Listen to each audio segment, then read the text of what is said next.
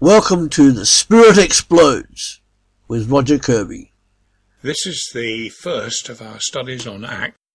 So, Acts chapter 1, the first 14 verses, preparation for mission. The person who wrote Luke's Gospel also wrote this book, with his account of the early apostolic church. Nearly everybody thinks the author of these scrolls was Luke, a doctor and a companion of Paul on his journeys. For two reasons. First, the early tradition all points to Luke as the author, and there is no reason to doubt that. And secondly, Luke fits, as the Gospel writer shows good knowledge of medical conditions, and he was with Paul in Acts at the right times. Without doubt, he selected his material carefully. He did not record everything he could have done, but selected his material to convey a message. In these studies, we aim to work out what that message is and how it applies to us today. First, we're going to read the first three verses of this chapter 1. In my former book, Theophilus, I wrote about all that Jesus began to do and teach until the day he was taken up to heaven, after giving instructions through the Holy Spirit to the apostles he had chosen. After his suffering, he showed himself to these men and gave many convincing proofs that he was alive. He appeared to them over a period of 40 days and spoke about the kingdom of God. And now for a question about those verses. In the first four verses of his Gospel, Luke said, "Many have undertaken to draw up an account of the things that have been fulfilled among us, just as they were handed down to us by those who from the first were eyewitnesses and servants of the word. With this in mind, since I myself have carefully investigated everything from the beginning, I too decided to write an orderly account for you, most excellent Theophilus, so that you may know the certainty of the things you have been taught." Question 1. What can we learn about Theophilus from these two sets of verses? What difference is there in the way Luke addresses him on these two occasions, and what can we deduce from that? As we did in our studies in Luke's Gospel, I will state the question and then pause briefly for you to think about the answer, perhaps stopping the recording to do so.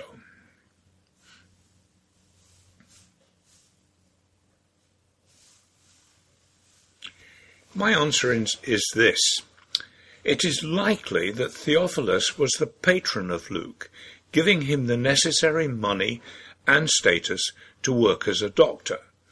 But there is a subtle change in the way Luke addresses him. He is much less formal in this statement in Acts than in the first one. Perhaps we would be right to guess that Theophilus had become a follower of Jesus by the time Luke wrote Acts, and Luke felt much closer to him as a result. Question 2. What were the convincing proofs of verse 3? I'll give them away a wee bit by reading some passages. First of all, from John chapter 20.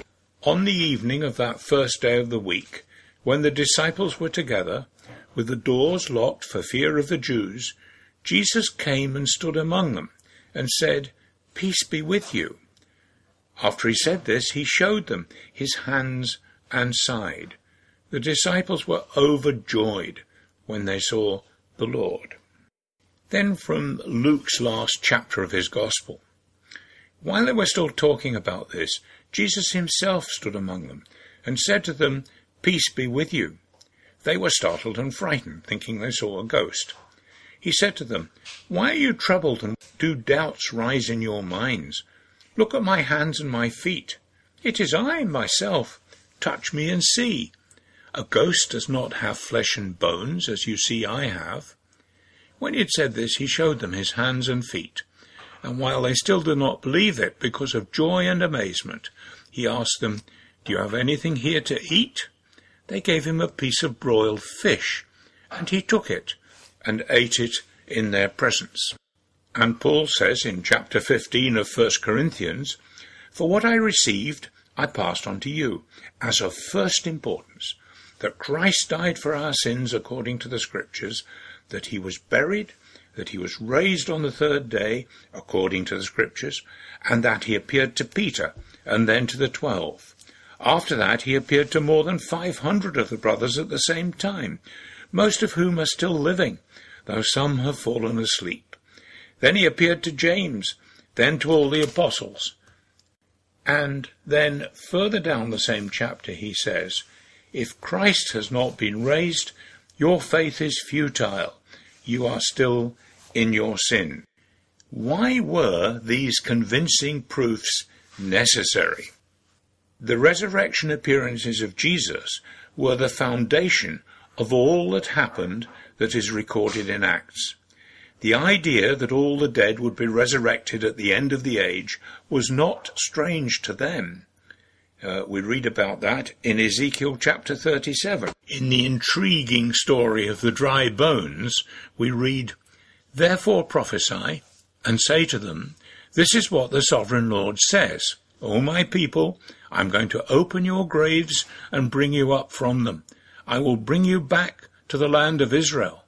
Then you, my people, will know that I am the Lord, when I open your graves and bring you up from them." That is resurrection. The idea that one person would be resurrected ahead of everyone else was very strange, but it had happened, and they were quite sure it was not a myth or a vision or a con. Now we read verses 4 to 14.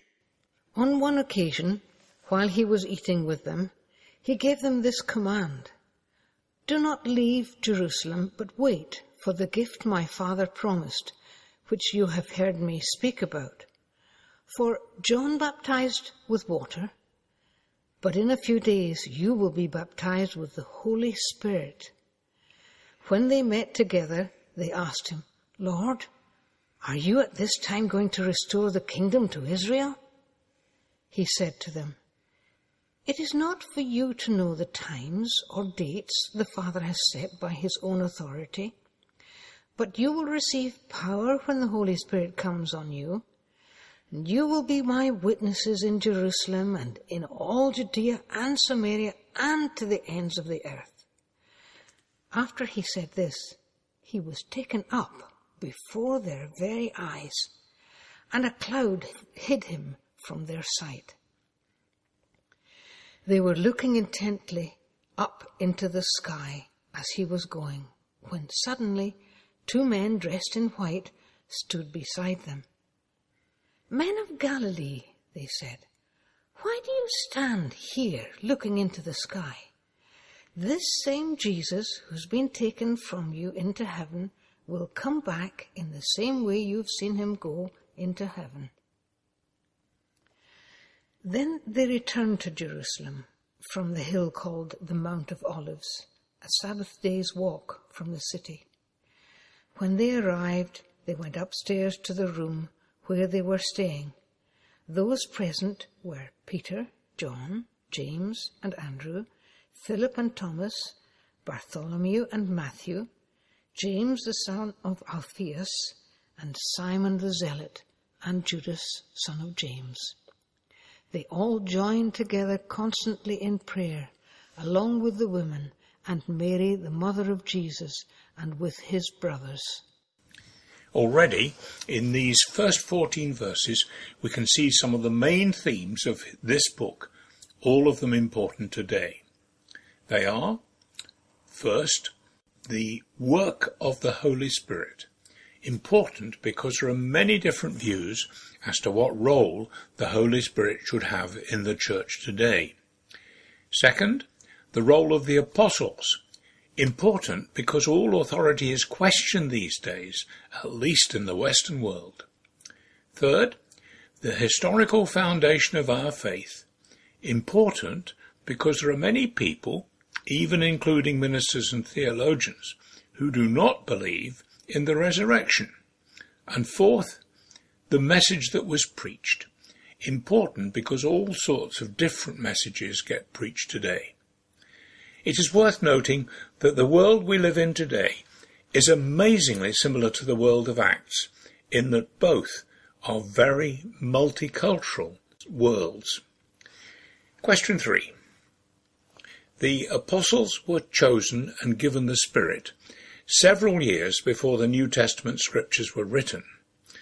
Because of this time priority, many churches, Roman Catholic, Orthodox, and in part the Anglican Church, claim that apostolic authority, transmitted down through the generations by apostolic succession, is more, or equally, important than the authority of Scripture. Why do we put Scripture first?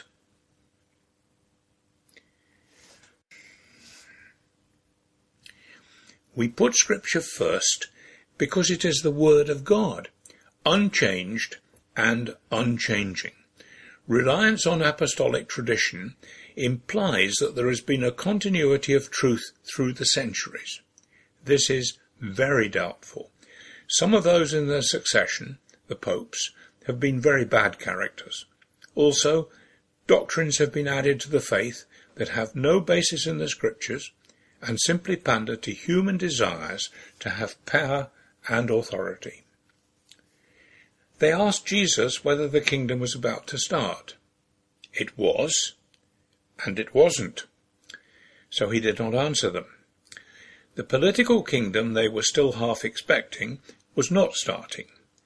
The kingdom of God, the kingdom which was a new way for man to live with man, had already started in the ministry and teaching of Jesus. The command to be witnesses in Jerusalem, and in all Judea and Samaria, and to the ends of the earth, in the rest of Acts, is the fulfillment of the first 3 verses of Genesis chapter 12. There, Abraham was promised a multitude of faith descendants, land, the presence of the Lord, and a clear purpose. Question 4. What is the significance of that for us? How can we take practical steps to those ends?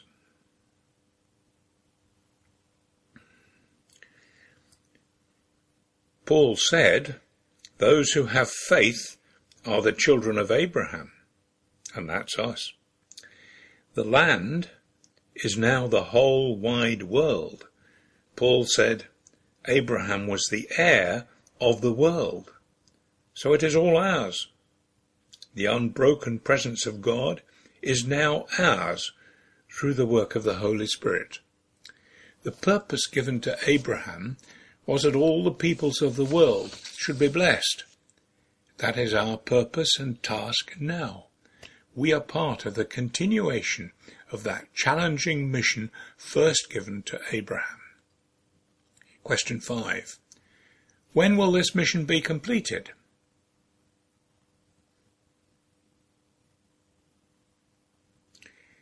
When Jesus returns, when he comes back in the same way as you have seen him go into heaven, as we read.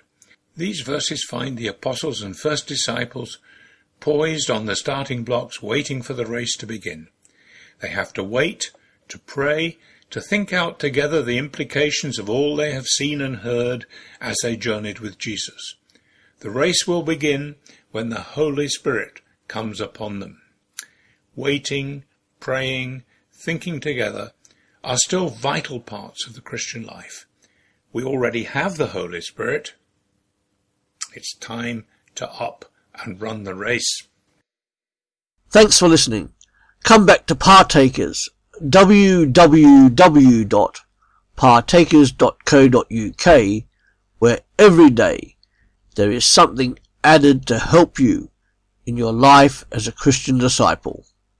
Thank you.